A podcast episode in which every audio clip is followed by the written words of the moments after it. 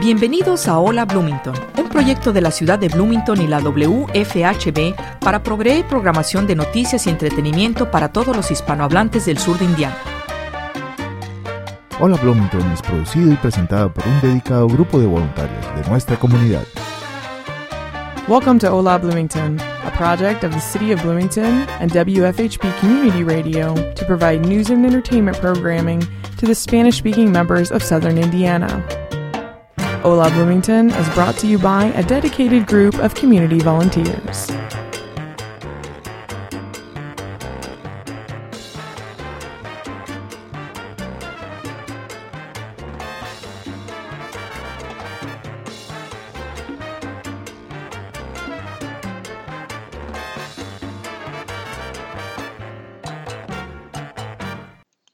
Hola, ¿qué tal amigos? Y bienvenidos al programa de la WFHB Hola Bloomington.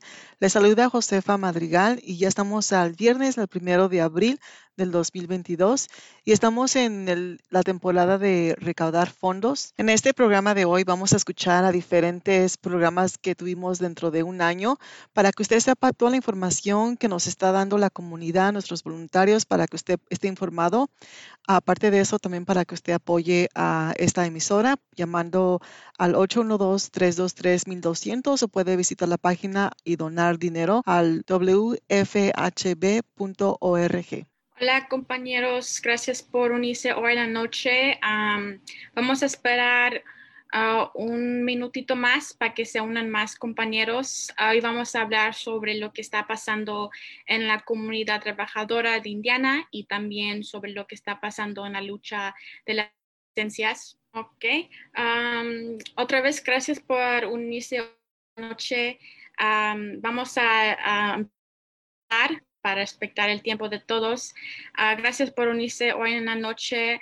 Ah, como ve, vamos a hablar sobre unas actualizaciones de lo que está pasando en la comunidad ahorita, en el movimiento.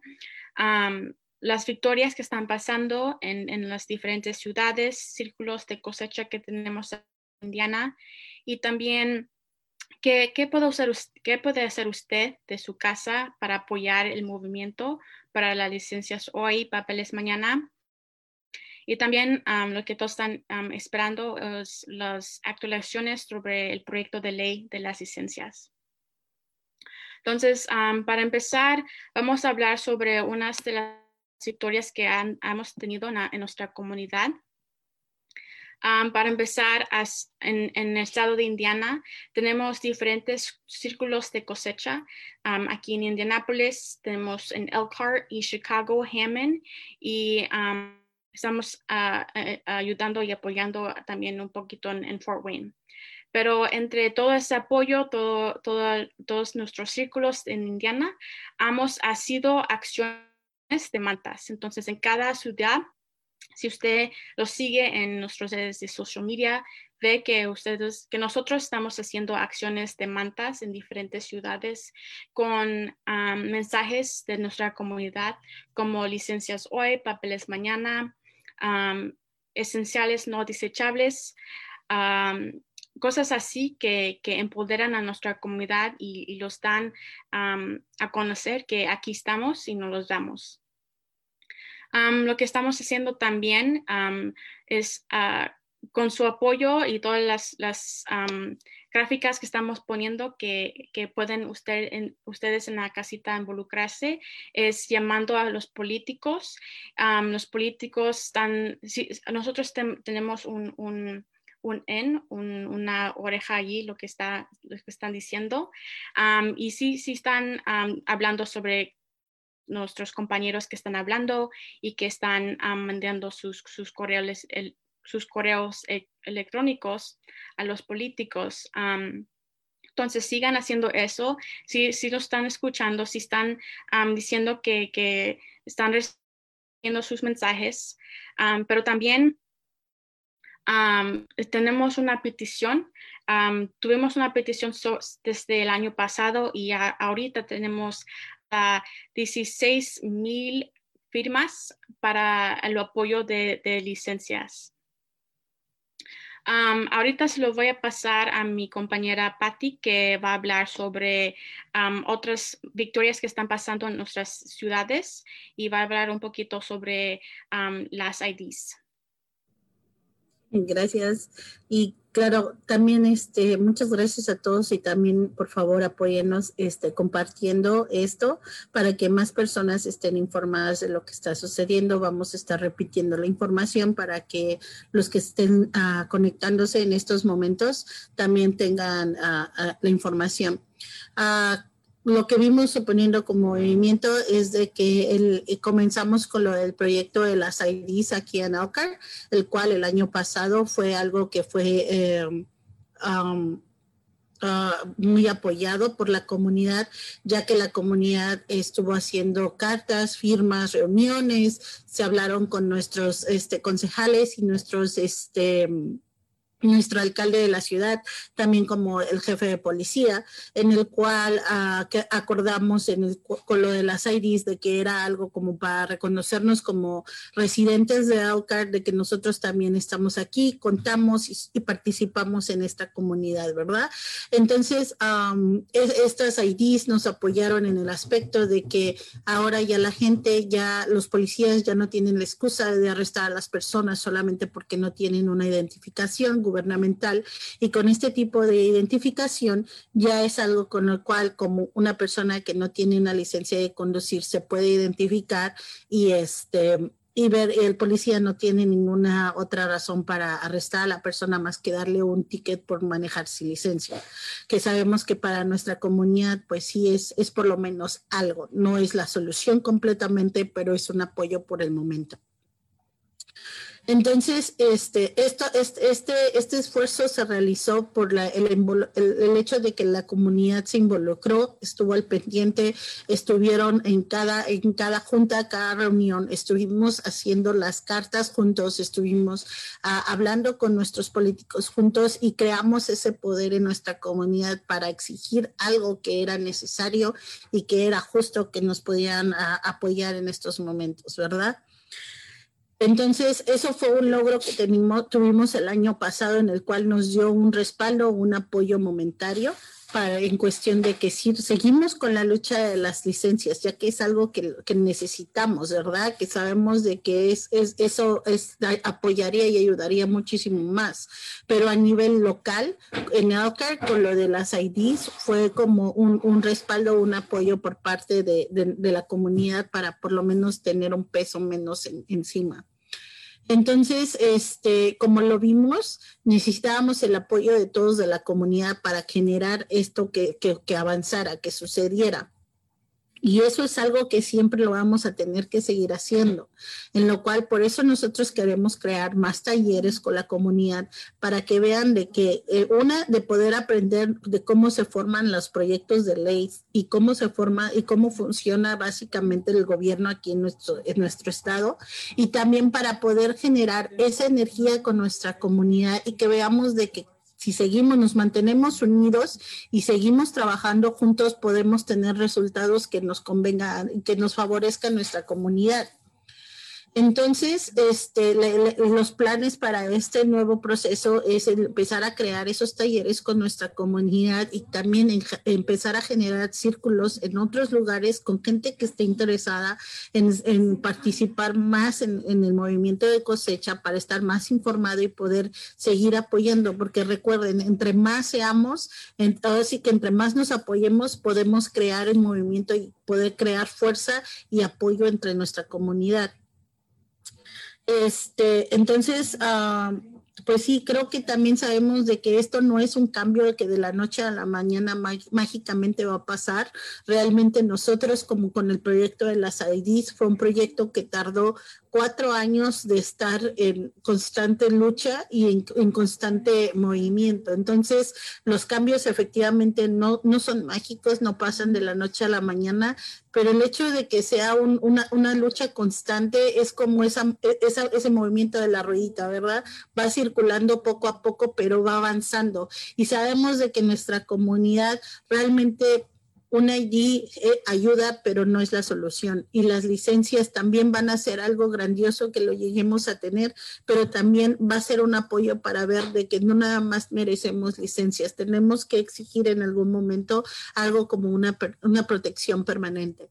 Entonces, el que sigamos teniendo este, este tipo de, enfoque en, con la comunidad y que nos sigamos apoyando, crea esa, ese apoyo y esa, y esa dignidad que nos merecemos como trabajadores que estamos aquí en Estados Unidos, porque no debemos de estar teniendo ese temor para ir a las tiendas, para ir a la, a la escuela, para ir al trabajo, como si realmente, pues, o sea, nos acusaran de ser criminales. Creo que estamos dignamente trabajando y ganándonos el pan de cada día, tanto para nuestros hijos como para nuestras familias. Entonces, este, creo que es algo de lo que también cosecha siempre ha estado teniendo como como un, un, moto de decir de que nos merecemos una forma de vivir digna en este país. Lo paso a mi compañera Wendy con un, lo que está pasando en estos momentos. Hola compañeros, mi nombre es Wendy, ah, soy parte del círculo de aquí de Indianapolis. Ah, yo también soy voluntaria con, con Cosecha Indiana. voy a repasar un poco de la información que nos, ah, nos dieron hoy acerca del de, proyecto de ley. nos dieron la noticia de que uno de los autores que que es autor del, proyecto de ley en la Cámara del Senado, siente que no hay suficiente apoyo en, ese aspecto para avanzar el proyecto de ley. Entonces, él no quiere, él no quiere seguir para, dar, para empujar este proyecto de ley. entonces, también escuchamos del, del el chair el que está encargado del comité de, carreteras y transportación aquí en Indianápolis, que no quiere darle audiencia porque siente igual que no hay suficiente apoyo y no va a ganar suficiente votos para avanzar. Pero eso no quiere decir que se ha terminado ahí. También tenemos el proyecto de ley en la, en la Cámara de, de Representantes, que también podemos empujar, empezar a darle más aliento a ese proyecto de ley. como comunidad podemos todavía aún compartir los volantes que tenemos con cosecha para llamar a ese comité, el que está encargado de ese comité de la Cámara de Representantes. y quería explicar un poco también cómo, cómo se ve ese proceso y cómo, cómo avanza el, el proyecto de ley. Aquí yo dibujé esto que es la Cámara de Representantes y la Cámara del Senado, que ya después este proyecto de ley se, va al escritorio del gobernador. Entonces, así es como es. Entonces, eh, ya no tenemos esperanzas aquí, pero aquí sí. Y eso puede seguir avanzando hasta el escritorio del gobernador. es, lo hice lo más sencillo que pude para que todos los, lo podamos entender. pero sí, este, no nos tenemos que dar por vencidos. Ya sabemos que hay círculos que existen con cosecha que les tomó años ah, para conseguir el proyecto de ley de licencias. Y esto incluye cada parte del año, o sea, tenemos que movilizarnos, organizarnos todo el año. y sabemos que el primer de, primer de mayo también ya viene, y tenemos planes de organizar a nuestra gente, de darles a recordar igual a los políticos que están que nos representan, que, que usan nuestras historias, nuestras, ah, nuestras voces para, para tener más legislación ah, para nosotros. Entonces, vamos a seguir presionándolos, vamos a seguir ah, presentándonos y interrumpiendo esos espacios donde no nos, no nos han escuchado. y eso va a continuar tengo mucha fe en, nosotros y en que nuestros círculos se agranden, sean más grandes y uh, we amplify our voices. So, este, esta lucha no, no termina hoy, no termina mañana. Vamos a seguir adelante como cosecha y dando más actualizaciones a la comunidad. si tienen ah, comentarios, preguntas y los quieren preguntar en el live, ah, con gusto y también pueden mandar mensaje al, Messenger de Cosecha Indiana. Si hay un, proceso que no entienden o quieren saber más qué significa cada proyecto de ley en cada cámara, también pueden preguntar eso o, una duda, cualquier cosa. Y se lo paso a la compañera Dominga para invitarnos un poco más a, la acción de acción aquí en, el estado de Indiana y qué podemos hacer ahora en adelante. Hola mi gente, buenas noches. Ah, mi nombre es Domingo, Dominga Cortés. Gracias Wendy. Ah, mire, pues yo les voy a hablar un poquito sobre mi experiencia en cosecha, ¿verdad? Ah, yo me uní a cosecha porque me nace de aquí, del corazón, porque es una lucha, es una lucha como indocumentada, como hispana, que, que tenemos. No es una necesidad y es un derecho tener licencias. Y todos los que me están viendo se preguntarán, ¿cómo, ¿cómo le hago? Yo no sé inglés. ¿Y cómo le hago para estar aquí? No necesitas saber inglés para poder apoyar. ¿Sí? Eh, podemos apoyar de mil maneras, hablando por teléfono a las personas que nos dicen que tenemos que llamar para apoyar este, las licencias. Tenemos que, podemos mandar correos electrónicos, podemos este, compartir también. no necesitas saber de leyes, ¿sí? porque yo no sabía nada, no sé tampoco, pero estoy aprendiendo, estoy aprendiendo y me encanta, me encanta, me gusta más que nada, les vuelvo a repetir, por apoyar la necesidad de miles de indocumentados, licencia. Sí, yo los invito a que apoyemos a este movimiento. De una o mil maneras se puede apoyar, compañeros, se puede apoyar, mi gente, de verdad, créanmelo. Búsquennos en Facebook, Ah, en WhatsApp, en Instagram, en varias plataformas estamos. Estamos ahí cosecha. Eh, les vuelvo a repetir, hagan llamadas. Puedes llamar una, diez mil veces tú mismo, una sola persona. Ahí no se fijan del número del que estás llamando, ahí se fijan las llamadas que entran.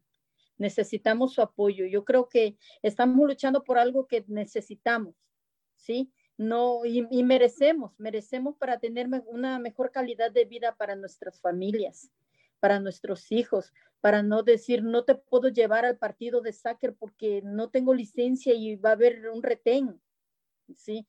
O no puedo llevar a mi hija al doctor porque ah, me canceló la transportación y no puedo manejar porque no tengo licencia. No, señor, de eso se trata, de luchar para poder tener todos esos derechos y poder darle un mejor futuro a nuestros hijos, nuestros hijos que dependen de nosotros, ¿verdad? Para llevarlos y, y hacerlos sentir igual que los demás niños que sus padres tienen licencia. Se los digo en lo personal, yo he sufrido mucho con, con mi hijo, por eso es que estoy en esta lucha, ¿sí? Porque mi hijo es ciudadano, ¿verdad?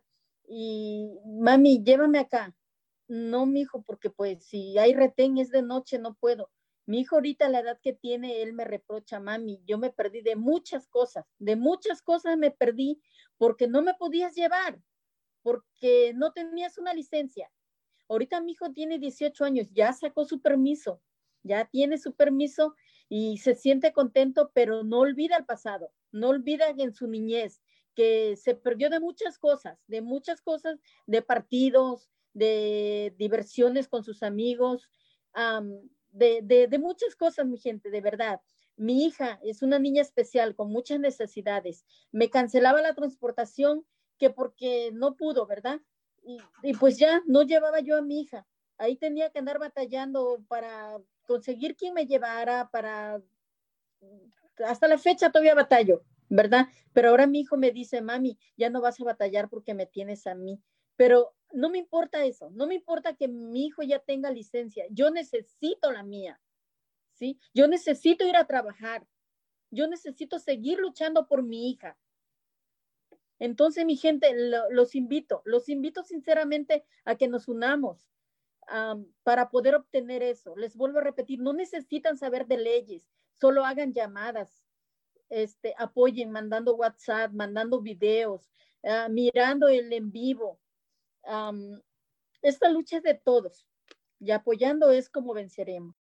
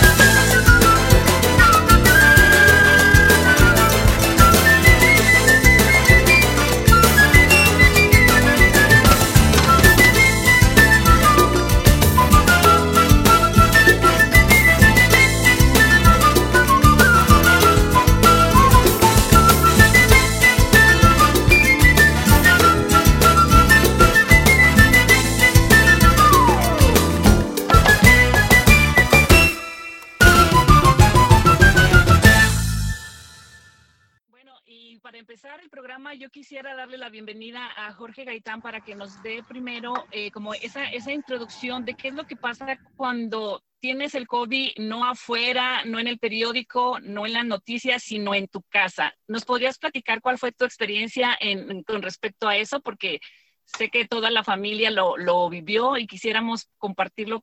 Pues sí, mira, pues sí, como lo mencionas, este sí, uh, no sé si desafortunadamente o desafortunadamente nos, nos dio el COVID a toda la familia, lo digo de las dos formas porque de esa forma supimos que no somos, que nuestro sistema no está tan inmune, digo, no está tan, sí, inmune o está débil, entonces, gracias a Dios a nosotros nos dio un, COVID muy leve. Tuvimos los síntomas más leves que yo creo que se pueden tener cuando pasa esto. Pero sí, sí, sí, da, a mí me daba mucho miedo antes de, de saber que lo teníamos, me daba miedo por no tener una idea completa de lo que es el, el, el, COVID. Entonces, yo ya me imaginaba hasta lo peor y, y pues como digo, no fue, no fue tan grave. Yo sé que en otras personas, en otras familias, sí fue grave. y de hecho, tengo familiares que fallecieron por eso, aparentemente. Entonces, pues sí, sí es algo de pensarlo y de, todos modos cuidarse, por, no porque no nos haya dado de una forma grave, vamos a andar en la calle, en las fiestas, pues porque no nos puede dar grave a nosotros, pero nosotros lo podemos llevar de un lado a otro y afectar a personas que sí les vaya a hacer daño. Entonces, uh, sí fue una experiencia, aparte, nos tuvimos que quedar en casa como 20 días porque fue pausado, nos dio primero a mi hijo y luego me dio a mí y de aquí a que todos nos hacíamos la prueba porque desafortunadamente no, no te pueden hacer la prueba ese mismo día. Sacábamos cita hasta una semana, dos semanas, entonces teníamos que quedarnos sin saber si lo teníamos o no, pero por el riesgo de si lo teníamos, no llevarlo a otros lugares, a otras personas. Entonces, sí tuvimos que quedarnos más de lo que lo recomendado por, por, por eso, de que no podíamos tener la cita inmediatamente y tener los resultados pronto. Entonces, sí fue estresante, porque tú sabes, no es, algo que es algo nuevo para todos, entonces no sabíamos qué era lo que iba a pasar. Yo cuando me enteré que lo tenía, de hecho cuando me mandaron, me enviaron los resultados, a la hora de abrirlo en mi celular estaba nervioso, no temblando, pero sí estaba muy nervioso. Entonces sí es algo que es de pensarse, hay que cuidarse, que puede cambiar la vida a muchos. Conozco gente que ha tenido secuelas por, la, por, la, por el virus, entonces sí, sí recomiendo que aunque tengan muy un buen sistema inmune, inmunológico, cuidarse de todos modos, porque pues no, más vale prevenir que lamentar. ¿Cómo, ¿Cómo se te hizo el proceso ahorita que mencionas eso de hablar en la cita y todo? ¿Ibas confiado? ¿Viste que todo estaba organizado? ¿Te dio más seguridad o te dio más miedo? No, no, no, me, me dio seguridad porque todo el, protocolo que tenían era, teníamos que seguir ciertos, ciertos pasos para, a la hora de entrar al, al, edificio donde estaban haciendo las pruebas. Entonces, sí me dio un poquito de tranquilidad saber que, que estaban las personas que estaban haciendo los, uh, los exámenes estaban siguiendo protocolos y, yo nunca había personas cerca uno del otro, solo que fueran juntas ellas, esas personas que fueran familiares, entonces, pero sí, sí fue, fue algo fácil, uh, no fue estresante ni mucho menos, pero... Y con respecto a los síntomas que mencionas que tuviste, ¿nos podrías platicar para los que nos oyen en, en el programa eh, cuáles fueron tus síntomas y si fueron igual en los otros miembros de la familia? Claro, uh, en mi caso, cuando después de que supe que tenía el, el, eh, que tenía el, COVID, ah, como a los dos, tres días empecé a sentir el cuerpo como adolorido, como decimos en México, el cuerpo cortado, adolorido, cansado. lo primero que hice, lo primero que se me vino a la mente fue darme un baño de agua súper caliente. Me arregló el problema saliendo de bañarme, se me quitó y de ahí ya no tuve más síntomas. Y miembros de mi familia también tuvieron unos uh, síntomas leves que fueron casi los mismos. Uh, se sentían cansados, con el cuerpo adolorido, pero no, no, no, no nos duró mucho los síntomas a ninguno de los, de los miembros. Ah, hubo otros miembros de la familia que ni siquiera, o sea, ellos estaban como, como de vacaciones, entonces todos nos, nos dio un poquito diferente, pero no, no fue nada extremo. Dices, dices que casi parecían vacaciones. ¿Te gustaron esas vacaciones? ¿Las tuviste aprovechar o prefieres no tener esa clase de, días obligados? No, prefiero no. prefiero no. Es, es estresante porque no, no es, tienes, es un, futuro incierto. No sabes.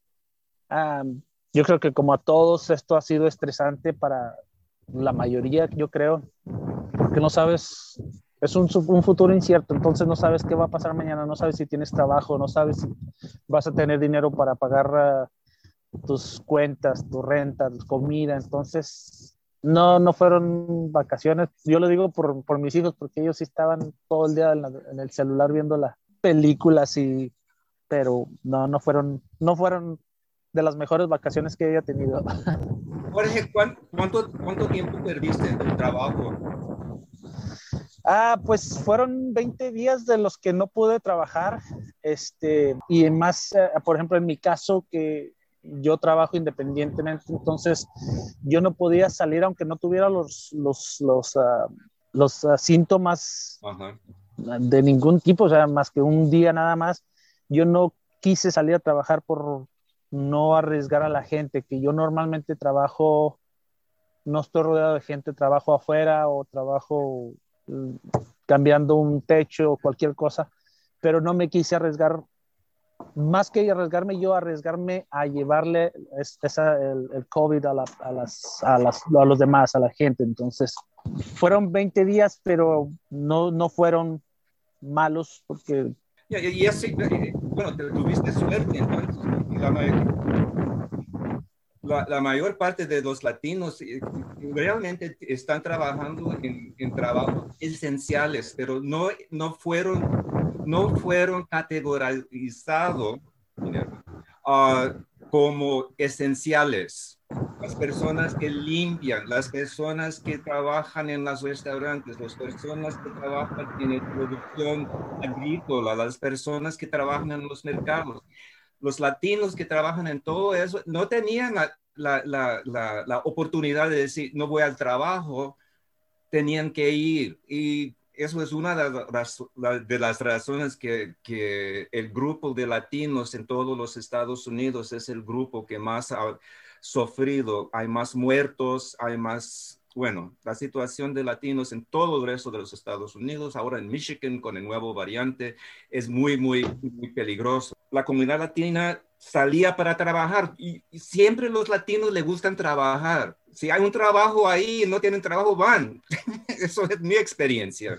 Por eso vemos latinos haciendo todos esos trabajos ahí afuera, dentro, donde, donde, donde sea, pero no tienen, no tenían y todavía no tienen la, la, la, posibilidad de decir, no, yo no voy a ir, porque tengo que ir, como estabas diciendo, hay, que, hay, hay, niños, hay parientes, hay, las abuelas tienen que comer, you know, y los, bueno, hay, poco, hay, hay mucho menos abuelitos ahora por causa del pandémico.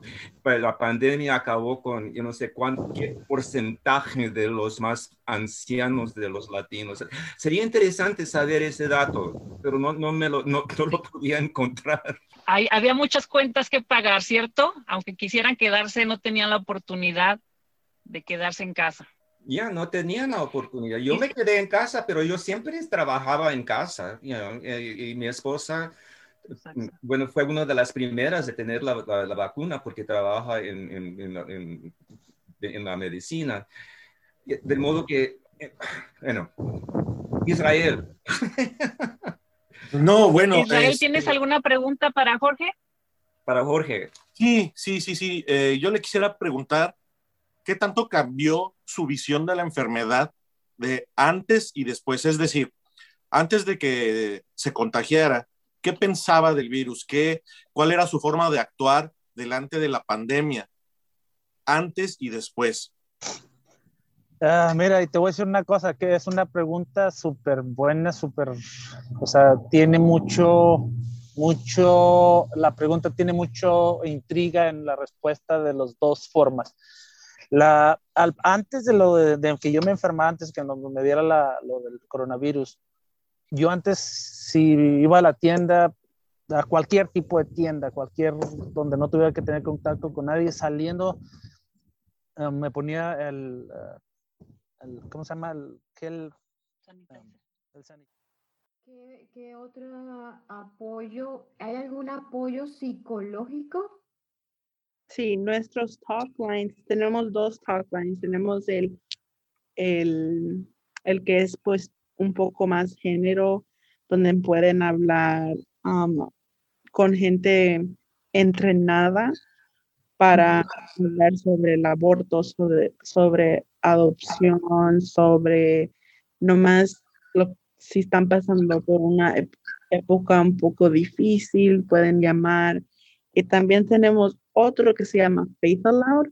Y Faith Aloud también es un talkline donde pueden llamar y nada, y es un poco, es con un clergy o es con alguien que pues de religión, es un poco más centrado en la religión y sé que eso también puede ser algo un poco más importante para la gente de nuestra comunidad latina. Sí, exacto, exactamente. Y este, ah, hay un grupo de personas entre ustedes, se van turnando. Ahorita que están como lo de la pandemia, me dice que solamente distribuyen a, los, a las personas que necesitan el martes. Pero en, otros días están ustedes allí, por ejemplo, cualquier urgencia, si alguien tiene alguna urgencia, ¿cómo lo, cómo lo manejan? Necesariamente no estamos en el, en, pues en el centro, pero hay empleados que tienen el teléfono todos los días por si hay una emergencia, si necesitan preguntar alguna pregunta o cualquier cosa que vayan a necesitar. Y aunque sí solamente estamos abiertos los martes de 12 a 5 pm,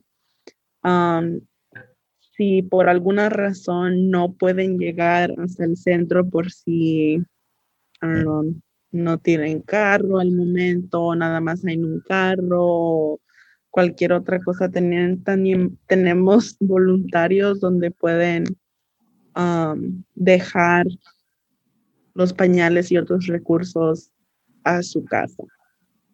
Oh, qué bueno. O sea que ustedes también pueden llevar, hacer llegar hasta la casa. Sí. De una persona lo, lo que necesite, si no puede ir. ¿Tienen ustedes algún correo electrónico, página web que puedas darnos para que los radioescuchas eh, también puedan contactarlos por allí? Sí, so para el Hoosier Diaper Program, el número de teléfono pueden llamar o mandarnos mensaje de texto al 812 558 0089 o para el Hoosier Abortion Fund, eso es el 812-727-4423. Y también pueden ir a nuestra página de web y es alloptionsprc.org. Ok. Eh, ¿Y correo electrónico tienen? ¿Se pueden comunicar por correo electrónico? No. Um, sí, Eso pueden comunicar, pues en la página de web ahí está también.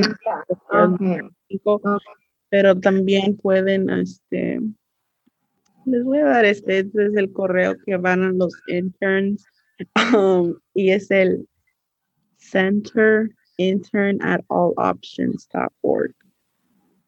pero tal vez sepa. Sea Entonces, ok, perfecto. Con toda esta información, estamos conversando con Jocelyn Euseda. Jocelyn nos está hablando de All Option. Eh, All Option es una eh, organización de apoyo y ayuda para la comunidad, sobre todo para específicamente para las personas, las mujeres embarazadas o que ya tengan niños pequeños, también eh, este, ayuda a, en, la adopción. Tiene un área que es Offshore Abortion Fund, que es para las personas de, ya referentes a los abortos. Jocelyn, hemos hablado ya prácticamente de qué hacen, en qué se basan, cómo funcionan, cuándo están ahí a, bueno, hoy día con la pandemia están trabajando a público, pero me pareció muy bueno lo que hablaste de cuando las personas no pueden ir hasta allá. Ustedes tienen voluntarios que pueden llevarle a esas personas lo que necesiten. ¿Eso lo tienen aquí en Bloomington? ¿Eso lo tienen en alguna otra pueblo cercano a Bloomington? Este, por ahora, nuestros voluntarios um, nada más está basado aquí en Bloomington. Um, no estoy muy segura cuándo vamos a hacer que vamos a expandir un poco más, por ejemplo, allá en Ellisville o algo así, pero por ahora nada más es aquí en Bloomington. Ok. ¿Y desde cuándo tienen eso? ¿Lo han tenido siempre o es a raíz de ahora de que estamos viviendo con la pandemia? Um, lo hemos tenido siempre, nada más que ahorita estamos buscando un poco más voluntarios ah, porque hemos visto que con la pandemia así como que esa necesidad ha crecido un poco más. Bueno, y haciendo como que decir un una llamada aquí en estos días de, de nieve que de verdad están...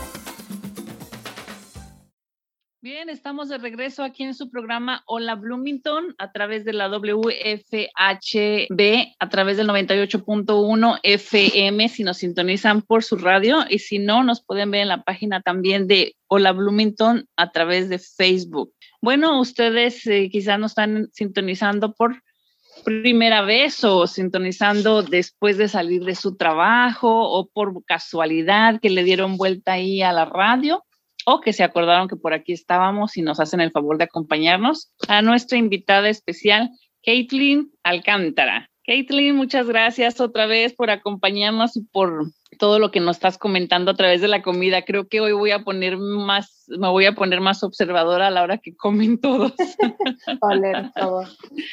Sobre todo en las fiestas, ¿no? Cuando, cuando estamos hablando de los eventos. No me refiero a una fiesta de 15 años, pero a los convivios que luego a veces solemos tener. No nos damos cuenta que la comida, cómo comemos, o lo que comemos habla mucho de lo que somos también. Sí. ¿No? Sí, sí, y pues creo que muchas veces las recetas tienen historias y también es importante preguntar a la gente, oye, ¿cómo se te ocurrió hacer esto y, cómo lo aprendiste y qué memorias tienes con esta, este platillo? Porque sí cada receta contiene mucha información más allá de los ingredientes.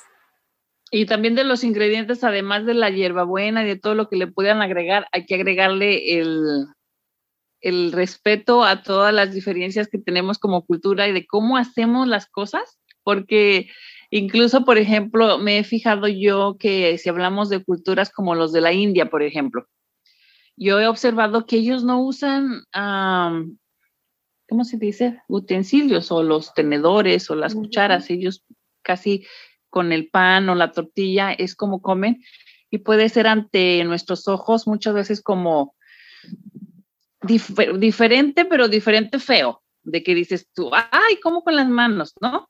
Y a veces es algo que has hecho de, niño también, ¿no? Que no te importaban los cubiertos. Entonces, eh, los ingredientes del amor y el respeto y, y tomarlo hasta con gracia. Muchas mucho de esas cosas que nos pasan en la vida tiene que, tiene que ser un, una buena combinación, ¿no? Escoger unos buenos ingredientes también para, para no tomar las cosas tan en serio. Sí, y curiosidad también creo. ¿Cómo, cómo llegaron a ser así? Porque eh, una de las personas con quien trabajo en México también me estaba contando que en su familia eh, comían muchas cosas del de la milpa y cuando estaban en la milpa sembrando no tenían cubiertos, entonces usaban tortillas, usaban este maguey cortado como, como plato, entonces pues no es, no es único a otras culturas, creo que hay diferentes historias y razones.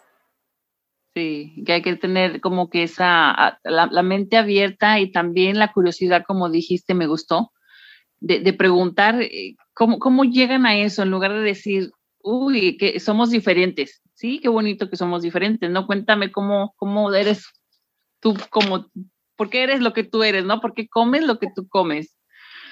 Eh, un, dato curioso que me estoy acordando ahorita es que en una ocasión yo le había ah, platicado a mi suegro cuando vivíamos en Aurora, Illinois, allá cerquita de Chicago. Eh, yo muy emocionada le dije que yo iba a hacer de comer y que iba a hacer mole. En ese entonces mi suegro debe haber tenido que algunos 65 años, una cosa así. Y en la mente de él, el mole, me imagino que era señor mole, ¿no? Hecho desde las 4 de la mañana y todo aplastadito y todo. Y que llega Minerva a su casa con el frasquito ese del mole Doña María. Yo creo que no me lo, yo creo que con, con la mirada me dijo todo pero noté yo como que, oh, decepción, ¿no? Porque yo era como que más moderna, lo que en mi casa se hacía era destapar el vasito y dele, ¿no? A la receta. Incluso, señores y señores que nos escuchan, hasta eso tiene su chiste, el del vasito hay que saber hacerlo. La temperatura y todo, el para dónde le mueve también tiene, tiene el amor del secreto.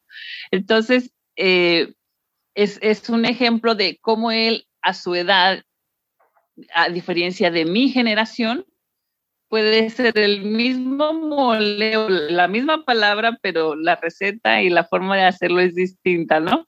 Sí, sí, también veo que esos cambios pasan cuando la gente viene a, a inmigrar a otros lugares donde no encuentran los mismos ingredientes o aquí no hay las comunidades que te puedan apoyar para que tengas tiempo para levantarte a las cuatro. O sea, estamos todos trabajando, muchas veces este, vivimos con menos familia alrededor de nosotros, entonces tenemos que adaptarnos y eso no significa que no estamos echando el mismo amor a lo que estamos cocinando, solo estamos adaptando a nuestra historia, a nuestra forma de, ser. A nuestro hoy, ¿verdad? En esta segunda parte me gustaría mucho que nos platicaras a, todos, porque eh, después te irá conociendo la comunidad poco a poco a través de este programa y a través quizás de, otros eh, contactos más eh, en persona. Respecto a tu proyecto que traes en cuestión de, las hierbas o el, ¿cómo le quieres llamar? ¿El jardín que estás sí, sí, trabajando? Este, sí, pues comenté en la primera parte que llegué en agosto en plena pandemia a un nuevo lugar donde no conocía a nadie y no, no pude viajar a México. Entonces, este, y también con un montón de, de clases por Zoom.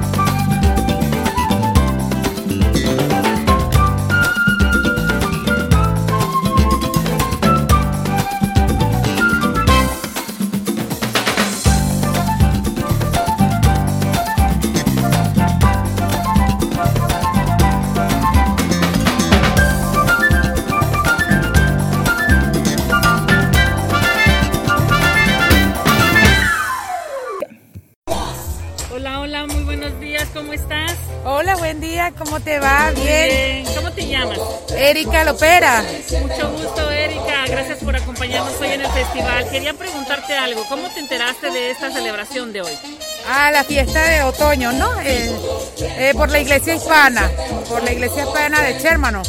Ahí me enteré que hoy van a festejar lo de la fiesta hispana y ellos siempre, todos los años, están, se encuentran aquí para compartir información sobre Dios y me enteré sobre eso, pero todos los años he venido y a mí me encanta compartir porque eh, hacen muchos eventos sobre toda la parte hispana de varias bailan, cantan. Entonces me encanta. ¿Encontraste mesa de tu lugar de dónde eres? Eh, no, no he visto. Hasta ahora voy a revisar y no, no he visto. ¿Tienes solita? Con mi madre, con mi mamá. Ah, con mi mamá. Bueno, muchas gracias por parar aquí a saludarnos en la mesa de Hola Bloomington. Ah, muchas gracias a ti. Un beso.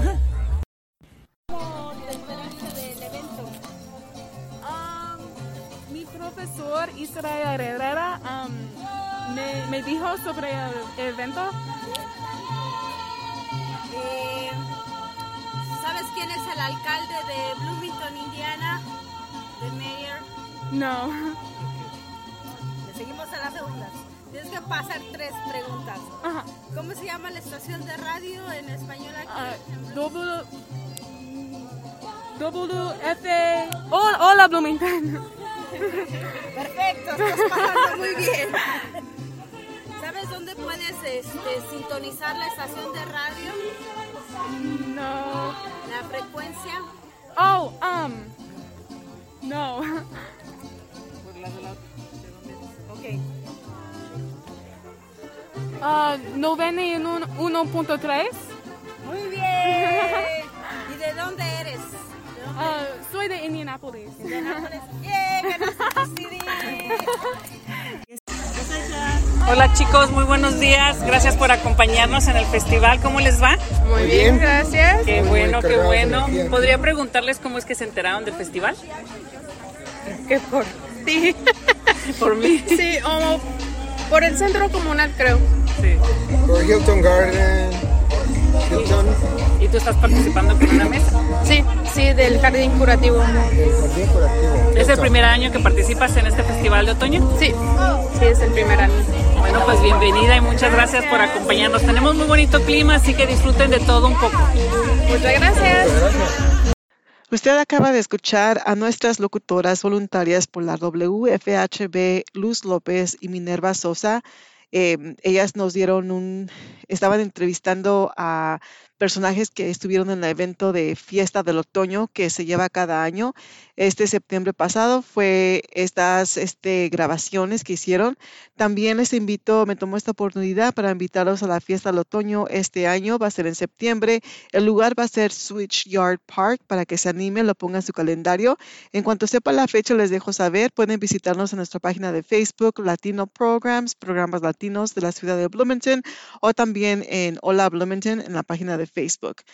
Gracias a todos nuestros voluntarios dedicados a este programa para que sea posible para usted. Recuerde que estamos en la temporada de recaudar fondos y puede llamar al 812-323-1200. También puede visitar la página wfhb.org y puede donar, ya sea lo que quiera dar, 10 dólares, 50, 100 dólares para que podamos continuar con nuestra emisora. Desde la cabina me despido. Gracias a nuestro dedicado grupo de voluntarios nuevamente y a nuestro productor ejecutivo Kate Young. Ahora quédese para escuchar la hora latina con música para bailar y disfrutar.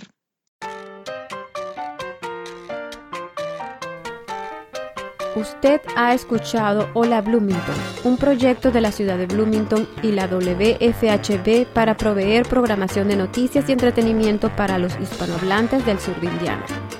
Hola Bloomington es producido por un dedicado grupo de voluntarios de esta comunidad. Para formar parte de nuestro equipo, llámenos al 323-1200 o escríbanos a hola.wfhb.org. You have been listening to Hola Bloomington, a project of the City of Bloomington and WFHB Community Radio to provide news and entertainment programming to the Spanish speaking members of Southern Indiana. Hola Bloomington is produced and brought to you by a dedicated group of community volunteers. If you want to be part of our team, give us a call at 323 1200 or send us an email hola at wfhb.org.